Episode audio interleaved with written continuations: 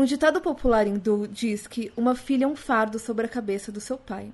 E essa frase traduz muito sobre a situação das mulheres e do feminismo na Índia. Na segunda maior população mundial, há 50 milhões de mulheres a menos que homens, por conta de feminicídios infantis, abandonos ou descasos motivados por gênero do bebê. A Índia representa 660 milhões das mulheres do mundo, mas mesmo assim ainda é um dos países que mais sofre com a discriminação de gênero. Um ditado popular diz que criar uma menina é como regar a árvore de um vizinho, por conta da cultura ilegal do dote, que traz consequências graves, como mortes e mulheres queimadas vivas. No episódio de hoje, vamos falar sobre o feminismo na Índia, as influências das religiões e cultura no papel das mulheres, como foram os avanços legais, a situação das pessoas LGBTQIAAP+, tráfico de mulheres, violências e infanticídios. Então, prepare-se para uma viagem cultural para conhecer as nossas irmãs distantes e suas lutas no intercâmbio do PQPcast. Por quê? Por quê? Por quê? Por quê? Por quê? Por quê? Por quê? Por quê? De por quê pra PQP.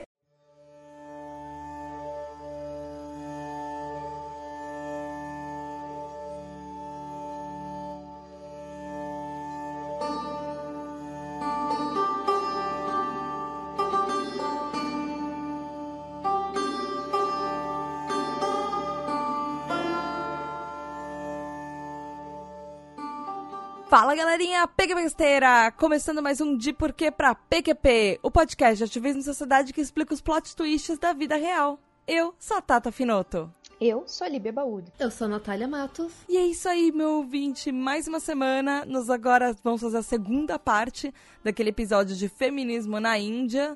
E, Ná, por que, que a gente vai falar ainda mais disso? Bom, primeiro porque eu acho que se a gente deixar só com o que a gente falou no, na primeira parte, tipo, a gente vai perder vários seguidores porque a gente tá muito depressivo. é que a gente sempre tenta trazer alguma coisa, alguma luz no, fim- no fim do túnel, no final, sabe? Eu acho importante a gente falar também, tipo, a gente vai falar algumas coisas aqui que não são só fim da humanidade. E também porque existem tanta, tanta, tanta. A gente podia fazer um podcast só sobre feminismo na Índia, na verdade. Existe tanta informação. é, a gente só tá fazendo um resumo gigantesco de tudo, né? É, cultural, histórica. é, se você pegar é, a história da Índia, é uma das histórias mais antigas do, do mundo, da, da parte da, da história da humanidade. É, e você pegar as, as religiões e, e política. É um mar de coisas que não acaba mais, assim. A gente tá só dando um- uma pincelada nas coisas que a gente achou, assim, mais relevantes pra mostrar. Mas com certeza tem muita coisa ainda pra falar. E esse segundo episódio é mais pra complementar e dar um, uma, uma noção melhor do cenário geral, né? Aproveitando o gancho da Ná, eu quero fazer um resuminho pra você que talvez depois de uma semana não lembre tanto do, do episódio anterior. Existem na Índia hoje praticamente 50 milhões de homens a mais do que mulheres. E por que isso? Porque na Índia os meninos são vistos como um sinônimo de força, bênção, riquezas. São coisas que eles falam quando meninos nascem na Índia. E quando meninas nascem, elas são consideradas custosas, elas são um recurso que é tirado da família. E existem algumas pesquisas, alguns dados e alguns documentários que nós assistimos que falam que há mais mulheres mortas hoje no mundo por causa de feminicídio é, do que todas as mortes combinadas por genocídios no século XX. E a Índia tem um papel muito grande nisso. Hoje morrem 40% mais meninas do que meninos até os 5 anos de idade. Porque as famílias ou matam as crianças, ou elas não alimentam as crianças, ou elas abandonam as meninas, ou não levam para médico. Tem descaso, tem violência contra essas meninas, e até os 5 anos de idade a taxa de morte é extremamente alta. Segundo a ONU, é, mais de 200 milhões de meninas a menos no mundo, no mundo inteiro, hoje, não só na Índia, por causa de feminicídio, sendo que a Índia e a China são os lugares que mais matam meninas no, no mundo e esses dois países juntos matam mais meninas do que nascem por ano nos Estados Unidos. Tipo, todas, imagina todas as meninas que nasceram nos Estados Unidos nesse ano já foi muito menos do que a Índia e a China já mataram. E a gente tá falando, a gente não tá falando de é, morte do tipo pegou febre, alguma coisa assim. É morte intencional. Por, por, por É, descaso, assassinato, do tipo, família é, não tá alimentou, assassinato. assassinato, isso tudo. Sim. Um dos problemas que a gente vai falar um pouco mais pra frente, é, que, é de- que é decorrente disso tudo, é o casamento infantil. Ah, na Índia, hoje, as famílias, principalmente famílias mais pobres, elas têm um costume de casar muito cedo as meninas e as filhas com a crença de que eles estão se livrando de um problema cedo. Porque eh, elas, como nós falamos no episódio anterior, quando você tem uma menina, você tem, é obrigado a pagar um dote para a família de quem está recebendo, para a família do futuro marido. Então, quanto menos ela fica na família onde ela nasceu, menos, menos recursos eles estão investindo nela. Recursos que seja de comida, que em muitas regiões na Índia isso é escasso, as famílias realmente passam fome lá. Então, é um- uma crença popular que casamento cedo você se livra de um problema logo na vida. Então, isso. Todo, todos esses dados são recursos, são um pouquinho da gente entender o que está acontecendo lá e o que acontece lá até hoje. Também tem o fato de que é, quando você objetifica a mulher, é, algo natural que acontece é que quanto mais jovem, mais ela é buscada. Então, quanto mais velha a mulher, menos atraente ela vai ser pro casamento. Como a Natália falou, as meninas são propriedades. Elas são propriedades que elas são criadas em um lugar, mas vai ser passada pela pra família do marido logo em seguida. Então, existem leis que elas suportam isso. É, tanto assim, em documentos de identidade, quanto que seja assim, passe de ônibus, cartão escolar, faculdade, trabalho, tudo. Como assim? Você vai perguntar, tá, tá, mas como assim uma lei suporta isso? O que acontece? Como a gente, a Natália falou no último episódio, como a gente já falou no último episódio, o dote é ilegal hoje na Índia. E o casamento infantil também é ilegal na Índia. Só que a, lei, a cultura machista ainda incentiva algumas coisas. Por exemplo, se você é uma mulher e você tem um RG, vamos supor, ele tá constando o nome de algum homem que é responsável por você, seja do seu marido, seja, por exemplo, do seu pai ou do seu irmão. Que seja, por exemplo, um passe de ônibus e as pessoas interrogam as mulheres que estão, por exemplo, andando de ônibus sozinha ou fazendo uma viagem sozinha, para saber se ela tem autorização do marido para sair de casa andando sozinha e fazendo uma viagem sozinha. Os homens não precisam colocar os nomes das esposas nesses mesmos documentos, mas as mulheres sempre precisam ter. Ela é, é como a gente coloca no nosso RG o seu nome, nome de pai, nome de mãe. Eles têm nome, o seu nome, nome do marido, por exemplo. Nome do E as mulheres responsável. precisam dessas permissões. Exato. você é pode responsável, ser- É como se a gente nunca fosse responsável por nós E a mesmos. mulher pode ser proibida de, por exemplo, sair do país se não tiver autorização do marido. ou viajar entre regiões. Se, por exemplo, vamos supor, eu faço uma viagem daqui para o Rio de Janeiro, se eu não estiver acompanhada por um homem da minha família que é responsável por mim, eu não poderia ir. Igualzinho a Arábia Saudita. Agora a gente vai entrar num dos pontos que vão ser alguns dos pontos principais desses episódios, que assim, a que são a violência e o tráfico de mulheres na Índia. Porque são tudo isso que a gente Puta, falou eu no primeiro prometi episódio. coisa leve, né? É, desculpa. A gente é por, é por sinal, a gente avisou isso no episódio anterior, eu acho que vale avisar de novo. Trigger. Esses temas são, é, esses tema- temas são pesados, esses temas podem dar gatilho, podem ter gatilho e não vão, não vai ser um episódio muito leve, a gente tá tentando mostrar um pouco as coisas como a gente encontrou, como elas funcionam, como nós pesquisamos pra caramba por isso. Mas é passível de ser uma, um episódio delicado pra ouvir. Então, ouça com parcimônia e cuidado. Mas a gente vai tentar aliviar um pouco as coisas aqui. No episódio anterior, a gente tinha falado que fazer teste para determinar uh, o órgão genital do bebezinho antes dele nascer é ilegal na Índia. Mas mesmo assim, tem muitas clínicas que fazem. É, e muitas famílias, como nós falamos no episódio anterior, obrigam mulheres a abortarem caso uh, o bebezinho, o feto, tenha uma genitália considerada feminina. O que acontece é que os maridos abusam e tentam matar, às vezes, as esposas ou as, os próprios fetos antes, do, antes que o, nascimento aconteça, porque é visto como uma vergonha um, um casamento fracassado quando nasce uma menina. E aí, por causa disso e por causa de muitas coisas, muitas dessas injustiças que a gente está falando do, desde o episódio passado, nasceu uma coisa na Índia, um fenômeno chamado Gulab Gang. Líbia, explica um pouquinho pra gente o que, que é essa Gulab Gang, porque é uma coisa muito curiosa da Índia, achei muito legal que isso acontece, assim. Sim, inclusive. É meio sádico, mas eu acho muito legal. O que? Os Gulab Gang? o nome ou o quê? Sim, você sabia que Gulab Gang em hindu, da palavra Gulab, significa rosa. Quando você vê um grupo de mulheres indianas unidas, de mão dadas, com sei lá, varapau na mão, assim, todas vestidas de rosa, é porque é uma representante desse grupo. O grupo Gulab Gang... Ah, eu sabia que significava rosa. Significava, significa rosa, parece que uma palavra indique, Gulab. Enfim, para representar a, a união e a luta e a sororidade para as mulheres. A cor na Índia, ela tem significados muito fortes, então talvez seja por isso também.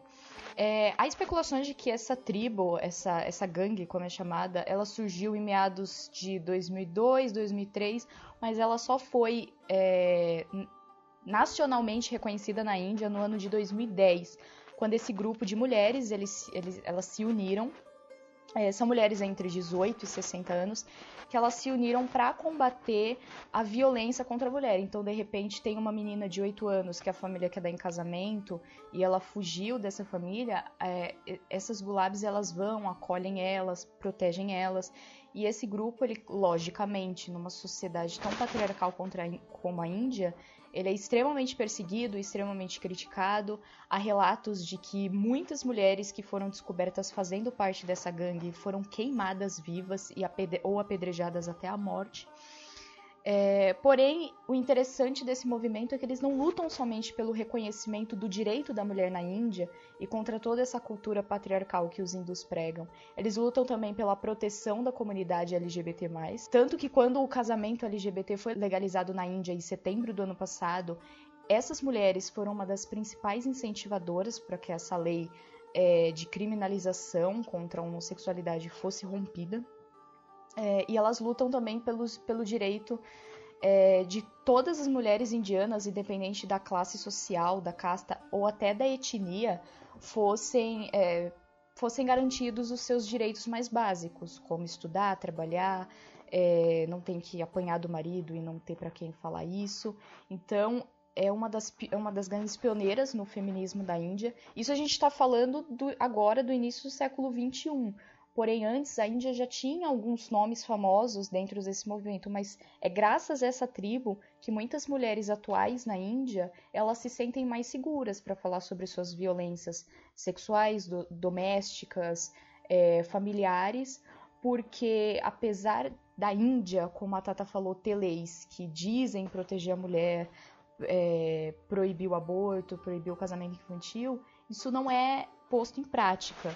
Porém, essas mulheres, elas ajudam nessas situações e protegem muitas meninas que são vítimas dessas fatalidades, né? É, uma coisa que eu achei curiosa deles é que você falou no começo que elas são mulheres de rosa que elas têm um, uma varinha na mão, geralmente. E é, varapau, né? é um varapau, porque elas, uma das coisas que elas são conhecidas, essas, as mulheres que fazem parte dessa Gulab Gang, é que elas buscam os maridos e as famílias que estão abusando de mulheres e elas batem no cara com uma varinha de bambu. Dá um pouquinho do, do gostinho. Ah. É uma forma de violência, não. De violência não justifica a violência, mas elas estão tentando lutar de alguma maneira e na cabeça delas, assim, elas estão mostrando a, a injustiça com a mulher, fazendo o homem sentir um pouquinho do próprio. do que ele faz a mulher passar.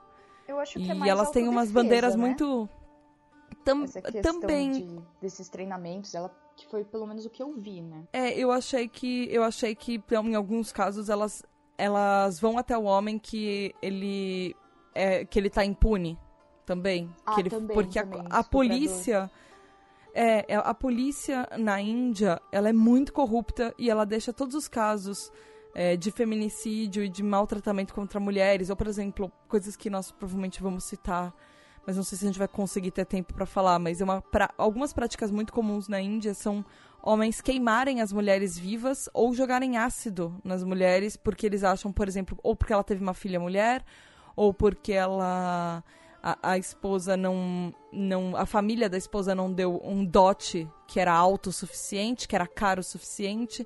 Então os maridos se sentem no direito de fazer isso e às vezes as gulab gangues vão lá e batem com varinha de bambu nesses caras, porque a polícia não fez nada, a polícia é corrupta e achou que tá tudo bem e virou a cara pra esses casos e eles saem impunes. Ou muitos casos de estupro também. E também tem uma coisa que essas mulheres da Gulab Gang também lutam contra e elas tentam identificar e proteger. é, são tráficos de esposas. São mulheres, são esposas, crianças muitas vezes, que são traficadas para virarem esposas de alguém, em- geralmente em regiões muito afastadas de onde elas são originalmente. Na, conta pra gente um pouquinho como é que funciona esse tráfico de esposas na Índia, porque ele tem umas particularidades da China, né? A gente falou já na época da, do episódio da China. Na China você tem mais a, a pessoa, a própria pessoa que vai lá e captura a outra mulher e, e, e leva. Então ela captura é, de países vizinhos, de regiões vizinhas, e, ou, ou rapta de, de regiões rurais afastadas. O mais terrível dessa parte na Índia é que eles existem literalmente feiras onde eles pegam todas essas meninas que eles raptaram em região rural pobre, tá? Que acontece geralmente essa essa essas feiras. É completamente legal, mas você não consegue provar. A pessoa fala assim, eu não, não paguei dinheiro, não- ou não recebi dinheiro. Tipo, não, eu só eu tava só conseguindo um, um lugar pra essa mulher é, ficar, porque senão ela ia ficar na rua. Eu tava ajudando ela. E então é muito difícil você conseguir punir. A própria é, vila em volta defende essas pessoas, né? Ninguém quer delatar. Então essas, essas meninas elas elas, é, elas não têm muito o que fazer. Né? Elas geralmente são roubadas de, de lugares vizinhos, são meninas extremamente vulneráveis. E você pode pegar meninas de até 12 anos de idade, às vezes até mais nova, que são vendidas para esses caras assim, 100 dólares. E, e são obrigadas a ficar na família. Elas são estupradas, elas é, ficam grávidas. E geralmente, se a família consegue achar, consegue ir atrás, geralmente já é tarde demais. Ela já tá grávida, já, já constitui, sei lá, sabe? Ela já, já deu a luz, já tem um filho, ela não vai conseguir levar o filho embora. Então, ela fica presa naquela situação. Né? Fora que você tem aquela coisa é, cultural, de, tipo, depois que você casou, assim, você pertenceu àquele cara, você tentar ir embora e, e, e abandonar o casamento é impensável. Então é, é, elas ficam presas daquilo. E aí você tem os casos extremamente vulneráveis das meninas serem é, extremamente maltratadas. É, e, um, e algo é, particular dessas mulheres em específico são que elas são vistas tanto quanto como propriedade de que quando o marido morre, a maioria delas é revendida. Ela é repassada por uma quantia para outro para outro homem. É, e, por exemplo, se ela se tornou viúva e o marido dela tinha propriedade, pela lei deveria ser dela, mas a família não, não assume que ela era mulher é, verdadeira, mesmo ela tendo tido filhos com, com o marido, e, e expulsa a, a mulher, mesmo ela se tornando legalmente ela teria direitos à, à propriedade do marido. É, e uma coisa também que acontece, como a Natália falou, elas são revendidas algumas vezes, e não só porque o marido morreu, mas às vezes porque ela teve uma filha mulher, ou porque ela teve mais de uma filha mulher, e ele e a, na cultura eles acham que ela não, não vai ter serventia para ter um filho homem. Então às vezes elas são vendidas mais Quando de elas uma não vez. são mortas. É, quando elas não são mortas. E E existe uma coisa que algumas partes da Índia, culturalmente, eles têm mais de uma esposa. Então, muitas vezes, a segunda esposa é comprada e ela é espancada pela primeira esposa. Porque a primeira esposa não, não aceita mais de uma no casamento tomando o lugar dela. Então, existem. O que a gente estava falando no primeiro episódio, existem hierarquias. Às vezes, as histórias são tão graves quanto meninas de 3 anos sendo sequestradas. E às vezes elas vivem em cativeiro dos sequestradores até os 12 anos de idade, quando eles acham que já é uma idade aceitável para ser vendida para casamento, por exemplo. E a maioria delas não sabe ler, não sabe escrever, elas passam por um ciclo de abuso. Elas são abusadas pela família original delas por, por causa de negligência, falta de comida, por causa de a, a, própria família que trata mal, depois pela família dos sequestradores e pela família de quem ela ficou no fim. Eu lembrei dessa questão da sobre esse negócio que a gente estava falando meninos versus meninas, quando uma mulher ela tem, tem uma filha menina e depois é que na Índia eles não têm esse problema que a China tem de ter, eles podem ter quantos filhos eles quiserem. E eles não têm esse problema de quantos filhos eles podem ter. Então normalmente a mulher ela tenta mais uma vez para tentar vir algum filho homem, porque eles são muito valorizados numa sociedade indiana, diferente de uma filha mulher. E aí, quando ela vai tentando mais de uma, duas vezes e ela vê que não nasce homem, tipo, ela tem umas três filhas mulheres, é muito comum a prática do suicídio na Índia também, entre essas mulheres. Por quê? Não por, por conta dela, mas às vezes a mulher é super saudável psicologicamente e a família, ela, ela frustra a mulher porque é como se fosse uma culpa dela, ela não ter o filho homem, ela, eles acham que ela tem algum problema, o marido pode até abandonar ela se esse for o caso, e ela começa a adquirir um problema psicológico. Então é muito comum que essas mulheres cometam suicídio assim, ou, ou, ou fu simplesmente fujam e, e, nunca mais deem notícias, né? Isso é muito comum na, na Índia. Inclusive, é uma das, um dos principais motivos dos, suicídios e das depressões é, femininas na Índia é por conta disso, dessa pressão da própria família para a mulher ter um filho homem. Complementando um pouco o que a Libby estava falando, existe um dado falando que mais de 100 mil mulheres são mortas por ano na Índia. Por, só por ou não terem dado luz a filhos homens ou porque os maridos e os sogros não estão satisfeitos com esse dote. 100 mil mulheres por ano. É, como a gente estava falando antes, o dote, em 1961, foi um dado que a gente achou que ele se tornou ilegal para prevenir justamente esses assassinatos. E a gente já falou, ela continua. As, uma coisa na Índia são as leis que são feitas, outras são as leis que são aplicadas e são punidas de verdade. E os maridos às vezes são presos. O que acontece é assim, ninguém pune a prática do dote. A maioria dos crimes de assassinato por esse motivo não são investigados. De vez em quando um, algum cara é preso, mas depois de uma duas semanas ele é solto e as cortes completamente ignoram esses assuntos. Tanto esses de assassinatos, quanto de pessoas que são queimadas vivas, quanto de mulheres que são jogadas ácidos e tudo pelo mesmo motivo do dote. Lugares na Índia que ainda são matriarcais, ou sempre foram matriarcais, continuam sendo matriarcais. E eu acho engraçado que nesses lugares não quer dizer que o homem é uma minoria ou que o homem é destratado nos lugares onde que, que tem uma cultura mais matriarcal, você vê uma igualdade de gênero. É, o, o, homem não é desprezado por ser homem. Só existe uma igualdade maior. Né? Existem várias tribos na África também que come, começaram a ter esse, é, essa inversão de papéis. É, são, são é, mas na África é, é, são movimentos de, de revolução, assim, de resistência. Lá são só, tipo, porque realmente a Índia é, nem sempre foi completamente patriarcal, principalmente em, em alguns lugares. E eu acho engraçado isso, né? De quando a mulher é, é colocada como líder, como é, a voz da, da liderança, o homem não é é estigmatizado como fraco, como é, é, objetificado. É só quando a gente é, substituir, substituir pelo patriarcado que a mulher se ferra. Existe, existem políticas e leis na Índia que elas tentam, estão tentando há algum tempo proteger as mulheres. É o que a gente falou, nem sempre elas funcionam.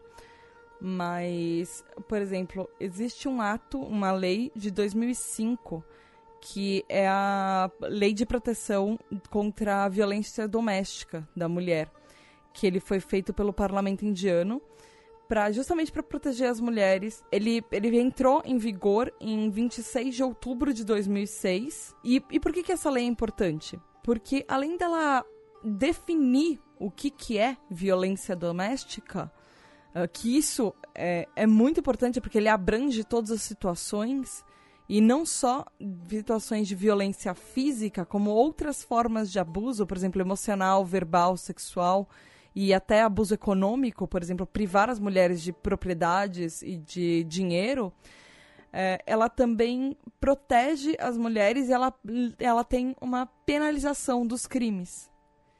E isso foi um passo muito importante para começar a fazer qualquer coisa, não só para mostrar que precisa ser feita alguma coisa.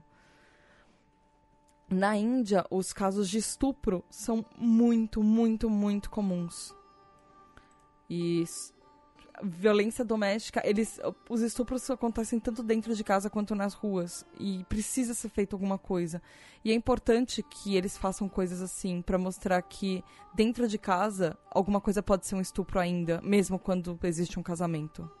É porque, assim, na Índia, é, pode parecer meio esquisito, mas existe é, pena de morte para quem aborta só porque descobre que a filha é mulher, para estuprador e para quem, quando é descoberto que. Quando é descoberto que um homem está traficando a própria esposa ou a esposa dos outros. Porém, é, isso, essa lei ela só vale para quem vem de família pobre, para quem é pobre, para quem é de outras religiões ou para quem é de outras etnias. Parece um, um, pouquinho com o Brasil, né, em alguns, em alguns aspectos. Porém, na Índia, quando alguém de uma classe mais alta pratica isso, ou alguém que, que tem filho que tem filho no exército, que tem ligações com os políticos do país, essa lei ela não vale, ela é não aplicada. E quando isso se vincula nos jornais do país, eles tentam abafar o caso dando alguma desculpa esfarrapada. Então, de repente, o, o, vamos supor que aqui no Brasil o filho do Bolsonaro é descoberto fazendo tráfico de, de esposas e ele, por ele ser da elite, ele não vai ser punido por isso. Ah, e não seria mesmo, ele já não é punido pelas coisas que ele faz. Exatamente. Mas... Candidaturas laranjas, por exemplo. Mas faz, faz total sentido. E, e na Índia a situação é paupérrima. E a, o negócio é que as disparidades da Índia são muito grandes. É, no Brasil a gente tem muita disparidade, só que na Índia tem uma coisa que eles têm muito mais gente do que aqui. Então a, a taxa populacional que está numa linha miserável é, é, absurda. É assim, quase um Brasil inteiro de pessoas que estão numa linha miserável. E isso é uma coisa que é muito importante a gente falar, desde as, e até por causa do feminismo. Por causa do feminismo inter, interseccional, como a Líbia falou. Lutar tanto pelas mulheres que são as mais pobres, quanto pelas mais ricas. E essa é uma das coisas que a gente viu muito na pauta, que na Índia as pessoas reclamam que a maioria das mulheres que têm direitos são só as mulheres ricas. São só as mulheres que já tiveram alguma condição para sequer ler ela já é considerada um privilegiada.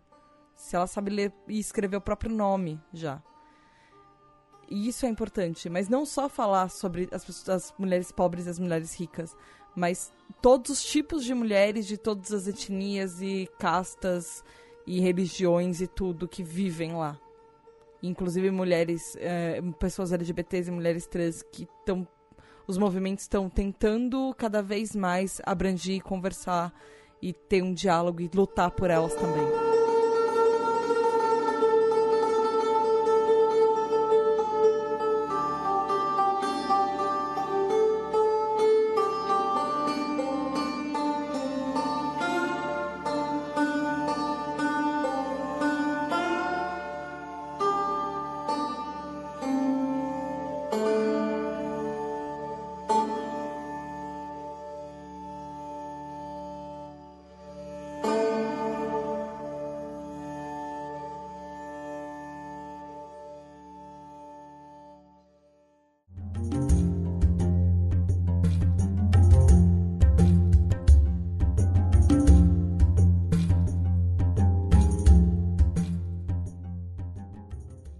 Coisa que a gente não podia deixar de fora dessa pauta é falar sobre a situação das pessoas LGBTQIAP+, na Índia, porque feminismo abrange isso também.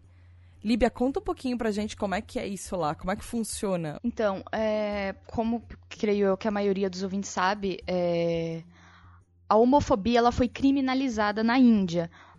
Então, assim. É, Por causa das raízes britânicas, porque já era lá, uhum, então. Também, né? E como a gente estava falando no, no último episódio, é, a tribo Gulab Gang, ela ajudou muito nesse processo para que essa lei ela fosse rompida, né, para que LGBTs ganhassem mais direitos. Porém, muitos, por ser uma, uma sociedade totalmente patriarcal e ter toda essa questão da cultura e religião influenciando, muitos ainda sofrem assédio, sofrem bullying. É, a situação começa dentro da família, termina na escola, porque muitos professores são incentivados a não responderem qualquer pergunta que seja no tema é, ou sexualidade feminina ou é, LGBTs. Então, por exemplo, se você fizer uma pergunta é, por que, que a Índia não tem ainda casamentos homoafetivos, eles não podem te responder, eles simplesmente têm o direito de, ficar, de ficarem quietos. É, muitos jovens sofrem bullying na escola. É, eles são menos propensos a ter sucesso, mais propensos a se sentirem vulneráveis porque eles ficam diante de uma situação de extrema humilhação. Né? Nos últimos anos, as decisões do, do tribunal indiano estabeleceram bases para as melhores proteções contra a discriminação com base na orientação sexual identidade de gênero, e a posição do governo indiano sobre os direitos LGBTs evoluiu bastante. Porém, aquele negócio não é tão colocado em prática, e quando a gente fala de cidades no interior da Índia, isso é cada vez mais nítido também. Em 2014, o Supremo Tribunal emitiu uma sentença abrangente que determinava que as pessoas transexuais deveriam ser legalmente reconhecidas de acordo com a sua identidade de gêneros e, e gozar de qualquer outro direito de um cidadão hétero, por exemplo.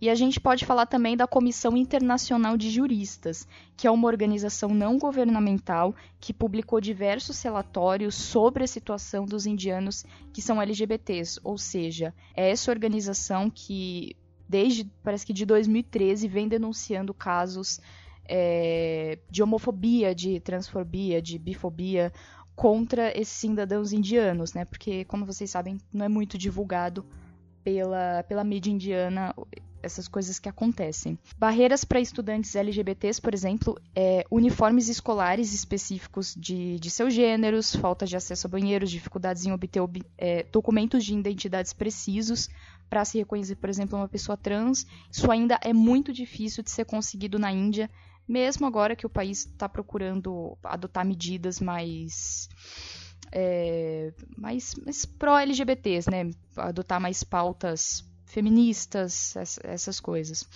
A Unesco, por exemplo, ela tem uma agência de Nações Unidas só para educação.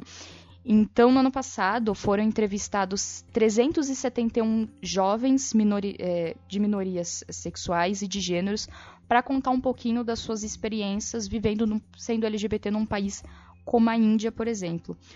E desses entrevistados, 18% afirmam ter sofrido bullying dentro da própria escola ou dentro da própria família. É, cada um deles com uma experiência mais triste que a outra, que vão desde assédios e de aquelas que a gente chama de brincadeirinhas, até violência física mesmo. E tem, existem relatos também que os próprios colegas, quando descobrem que tem, tem um gay na sala, principalmente quando é um homem, né? A questão da mulher LGBT não é muito comentada, mas a do homem sim, porque tem toda aquela coisa de você ser o machão ali, né? Você tem, tem que ser hétero. É, eles têm relatos de que os próprios colegas colocam veneno na comida deles só pelo fato deles serem LGBTs, né? Eu não sei, não sei onde eu vi isso, acho que foi num documentário de que dois meninos na cidade de Nova Delhi relataram que isso aconteceu na faculdade, um na faculdade e outro na escola. E são assim, casos bizarríssimos. E quando eles vão contar isso para os pais, para os professores, eles simplesmente se fazem de cegos, surdos e mudos. Ou eles tentam fazer a criança comprovar que aquilo de fato aconteceu ou eles são explícitos a ponto de falarem que não, que eles fizeram aquilo exatamente porque você é considerado um anormal. Uhum. De fato. É uma coisa que a gente já falou em outros episódios, né? É muito comum no mundo as pessoas que são LGBTs terem uma situação muito mais vulnerável. A, começando assim da educação, porque elas muitas delas largam os estudos porque elas são eh, elas sofrem bullying então elas vão ter condições de trabalhos menores por causa disso as famílias não aceitam elas são expulsas de casa e é muito triste que isso é um cenário que se repete em tudo quanto é lugar do mundo e, mas em compensação, na Índia tem algumas coisas do tipo que a gente ainda não chegou no Brasil. Poli agora a gente está começando agora a ter políticos influentes que são LGBTs. Na Índia eles já têm isso há muito tempo. Eles já têm parlamentares e senadores que são, por exemplo, pessoas trans há muito tempo. E prefeitos e governadores que são pessoas trans há muito tempo já. Pelo menos isso sabe? Mas em compensação, eles ainda sofrem muito e muitos tipos de preconceito para chegarem até lá.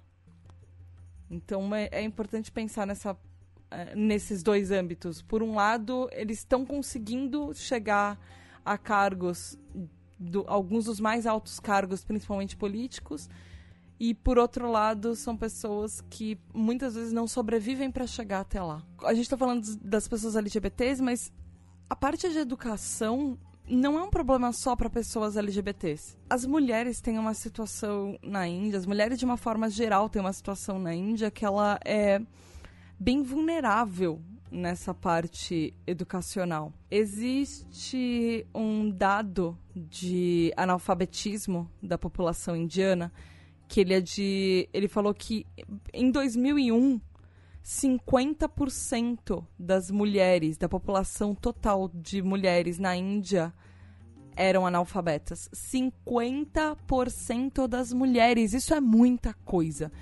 Gente, vocês sabem quanto isso representa? Isso representa 330 milhões de pessoas. É tipo é o Brasil. É, eu ia falar. É mais do que o Brasil. É mais do que a população inteira do Brasil, analfabeta. Só mulheres. E isso por é isso porque são estatísticas positivas, porque cresceu o número de pessoas que foram educadas nas últimas décadas. Porque o número de homens que, que, que são educados é, é muito maior. É, e isso por, isso porque, assim, uh, ah, para chegar nesse dado de 50% em 2001, eles fizeram muitos esforços para tentar comparar o estudo de mulheres e de homens. Uh, tentando fazer o comparativo, no Brasil, essa taxa, a nossa taxa de analfabetismo, que a gente ainda acha que é muito grande e realmente é muito grande, está em 6,8%, segundo o IBGE de 2018, é, que foi divulgado em julho, junho de 2019 a, pra gente, isso representa 14 mil pessoas. Tipo, quase 15 mil brasileiros. E que, uma das coisas que acontece na Índia, a gente já falou que as mulheres casam muito cedo, que elas são primariamente feitas para terem filhos e criarem seus filhos. E aí o que acontece é que quando as mulheres têm condições de trabalhar e tiveram algum estudo prévio, elas geralmente entram na força de trabalho muito tarde. A média de um homem na Índia que entra para a força de trabalho, ele começa a carreira e, na verdade, ter os seus picos de carreira entre os 25 e 29 anos. É tipo, aquele momento que o, o cara tá no melhor da sua carreira na Índia. Para uma mulher, é, ela isso vai lá para quando ela está com 40 e 44 anos. É muito dispar isso porque as mulheres têm muito menos tempo para ter para adquirir as ferramentas e as técnicas que elas precisam e principalmente as oportunidades de trabalho. Elas, as mulheres têm uma taxa 10% maior do que os homens de abandonarem logo a escola nas escolas no fundamental, nos anos primários. E por isso elas têm um, um, uma taxa, um número muito maior de que elas não sabem ler, não sabem escrever, não sabem fazer uma conta matemática básica. E isso influencia muito nos números de pessoas desempregadas na Índia, que eles são extremamente altos. E é muito fácil para os empregadores manipularem a população e principalmente manipularem e influenciarem as leis. Beijo, Brasil. Porque as pessoas estão muito vulneráveis, elas estão desempregadas, então a, com aquela desculpa que a gente já está ouvindo muito aqui no Brasil. Ah, as empresas vão trazer mais dinheiro, então vamos fazer o que as empresas querem e vamos afrouxar as leis para fazerem o que eles precisam. Então as, as empresas elas subjugam muito mais as mulheres no trabalho e dão condições ainda piores para as mulheres no trabalho. E elas não absorvem essas pessoas no mercado. Então são quase condições desumanas que ficam aproveitando que as pessoas já não têm emprego e elas precisam, então elas vão fazer qualquer coisa para conseguir esse trabalho. É basicamente o que as mulheres passavam na virada do século passado, na, no Brasil e nos Estados Unidos. Sei lá, na, na Europa. também, sim, é em todos os lugares. O que acontece também por que, que, muitas meninas não são educadas, não têm direito à educação? Porque elas são obrigadas a, a, ajudarem as mães em casa, ajudarem as famílias em casa, criarem irmãos. Porque, óbvio, as meninas trabalham sempre em função dos homens e dos filhos homens. E porque volta sempre aquele assunto desde o começo do trabalho, ela já vai ser criada para ir para uma outra família mesmo. A família dela não precisa investir nela. Ela não precisa ser alguém necessariamente que vai ter uma independência na vida para isso. E aí, com isso, veio uma lei em 1986, que foi a Política Nacional é, de Educação da Índia, que o governo criou para incentivar campanhas e, na verdade, fazer com que pessoas começassem a aprender a ler e mulheres tivessem direito a frequentar escolas e demandar, na verdade, exigir informações e terem acesso às informações e conhecimento e principalmente tomar a frente das suas próprias vidas. Mas isso começou em 1986, essa lei. Por isso que a gente fala que em 2001 o, o avanço que eles fizeram para 50% ainda ser analfabeto já foi muito grande, infelizmente. E com essa lei, eles aumentaram absurdamente o número de crianças e meninas, principalmente, que tiveram acesso e conseguiram ir para a escola. Bom, para fechar o episódio, a Líbia trouxe uma ideia pra gente. Líbia, qual a sua ideia para fechar o episódio? A gente gostou muito. Então, a gente falar o, o porquê né, o feminismo na Índia é tão importante, como se a gente estivesse falando é, do Oriente Médio, porque o feminismo é tão importante para esse lugar. Eu acredito que o feminismo na Índia ele é muito importante por diversas questões. Um, porque a gente tem um país que é totalmente dividido em castas, e isso influencia muito na política e na cultura do país.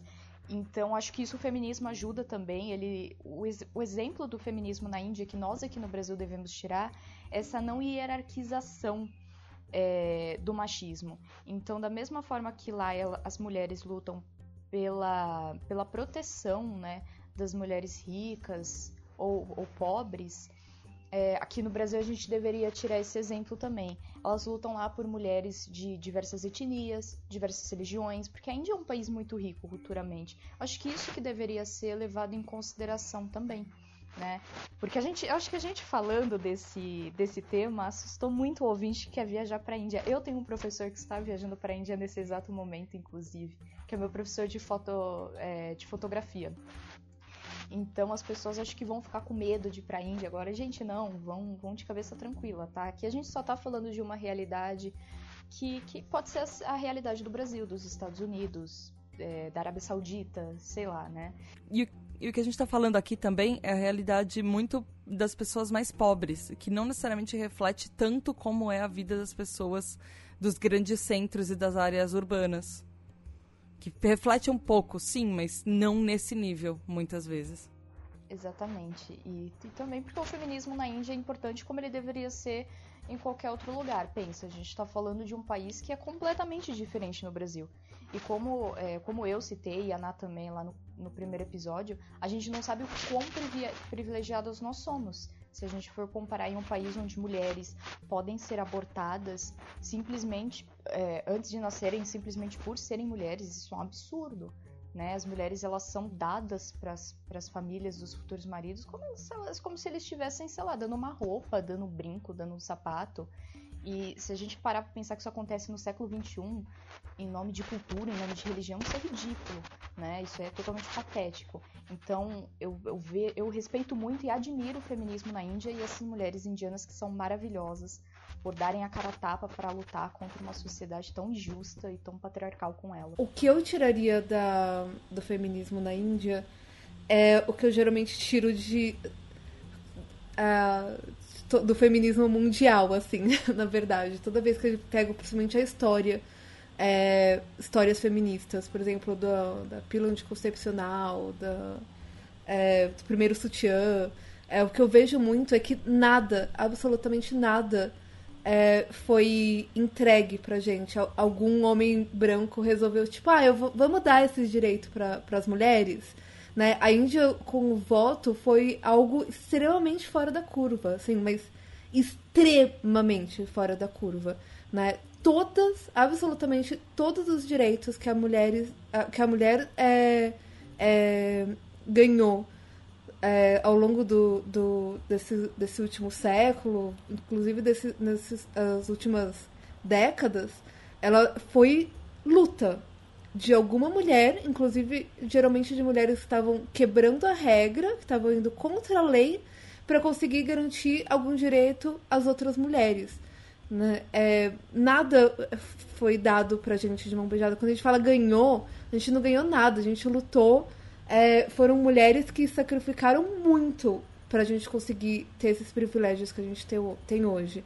Né? Podia estar tá muito pior se não fosse essa essas é, grandes mulheres na nossa história. É, assim como, como existem essas grandes mulheres na história da Índia e estão surgindo cada vez mais. Né? Mesma coisa para todas as minorias, na verdade, né? LGBT, é, enfim. Nada é dado. ninguém no, que está no poder hoje em dia resolve. Ah, vamos dar isso para eles que eles também têm direito.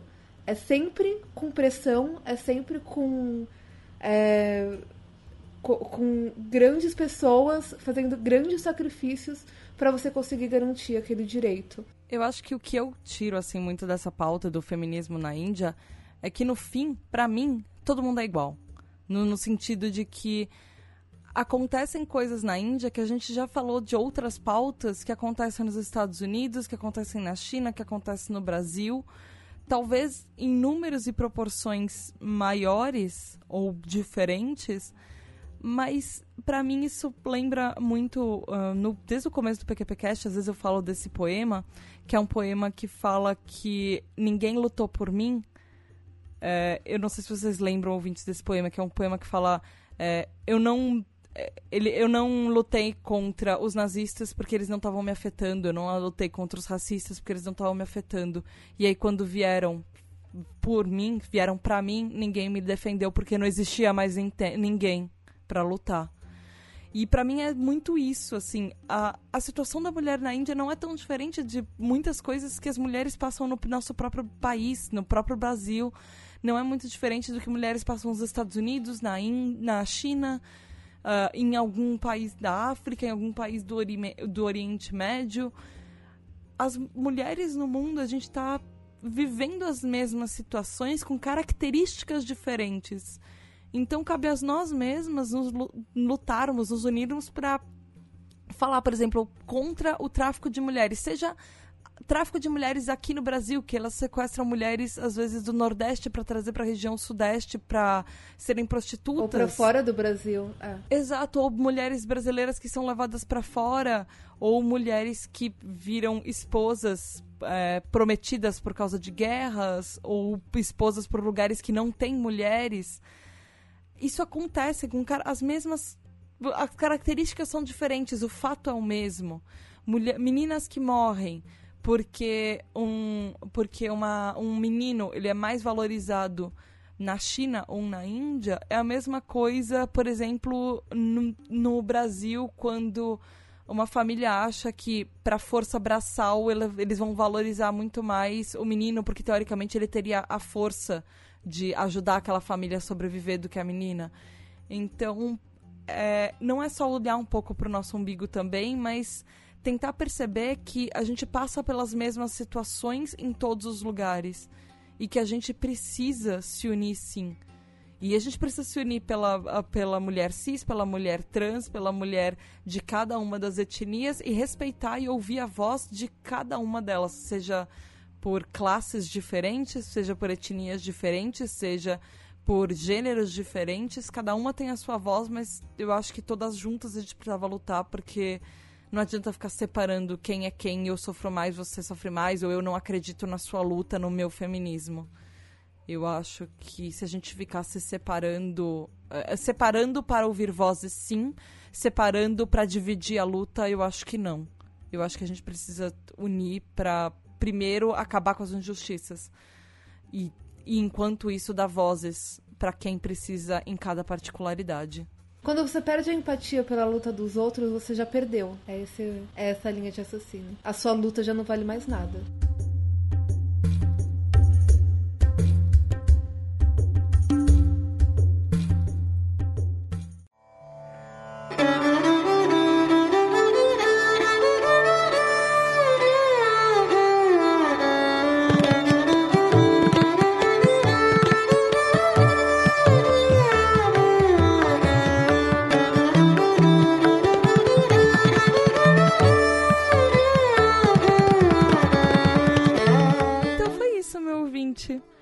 Hoje terminaram os dois episódios sobre a Índia. E deixa a gente saber o que você achou, se você vai lutar por todas as mulheres do mundo, se você, mesmo homem, vai dar força para as mulheres falarem e incentivar com que injustiças não sejam cometidas, entre, mesmo entre você e seu grupo de amigos homens, ou você, mulher, vai apoiar outras mulheres e dar voz a minorias que não são necessariamente o que você passa. Deixa a gente saber. Como é que faz, Você né? pode mandar e-mail para pqp.pqpcast.com Você pode nos seguir no Twitter, arroba underline PQPcast. ou no Instagram, no arroba pqpcast. Não esqueçam de passar lá no site do pqpcast.com, darem like em todos os posts, coraçõezinhos aparecendo na sua tela. E também comentar, falar pra gente o que vocês estão achando, o que, que, o que, que vocês fazem para mudar o papel da mulher perto de você ou em qualquer parte do mundo. E nós estamos também no Spotify. Meninas, quem nós vamos mandar pro PQP hoje? Novamente, pessoas que compactuam com esse tipo de lógica, né? Que vai escutar esse episódio e falar, não é que os caras na Índia estão certos? Eu não duvido muito, que sempre vai ter um que vai pensar assim, então vai pra PQP. Eu quero mandar pro PQP o personagem do The Good Place, que é o cara que vai pra Princeton. Eu sei que ele é fictício, mas ele representa tanta gente da vida real que eu fico abismada. Ele é, ele é o típico cara branco é, que se acha é, a última bolachinha do pacote e, e acha que tipo, ele, ele tem o direito de tudo. Ele não consegue ver a, a, as próprias falhas, porque ninguém nunca fez ele fazer essa autorreflexão. Sempre foi. Que acha que tem direito É. a ter tudo. É. E de novo é a pessoa sem empatia, sabe? Que não consegue se ver na posição do outro. Essa pessoa pode ir pra PQP. Ahn, eu acho que eu quero mandar pra PQP todo machismo e misoginia e todas as estruturas sociais que fazem com que, de alguma maneira, a mulher seja vista como menor e como menos merecedora do que o homem e que fica reforçando isso, fica reforçando estruturas com que mulher não, mulheres não podem crescer, ou que elas são impedidas de estudar, ou que elas são impedidas de terem as vidas que elas queriam ter, seja para ter ou não filhos, casar ou não, casar ou não com pessoas que elas quiserem, do jeito que elas quiserem, de gêneros que elas quiserem, ou serem pessoas cis ou não. E, e é isso. E eu acho É que não é uma escolha. que não, é que não é uma escolha, mas as sociedades que acham que elas deveriam re- reforçar só o padrãozinho. Fingindo ser quem, quem elas não são pra comodidade do outro. Exato, pra agradar. É, é isso. É isso aí, galera. Beijo da Tata e até segunda-feira que vem com um episódio novo com um assunto novo. Tchau. Tchau.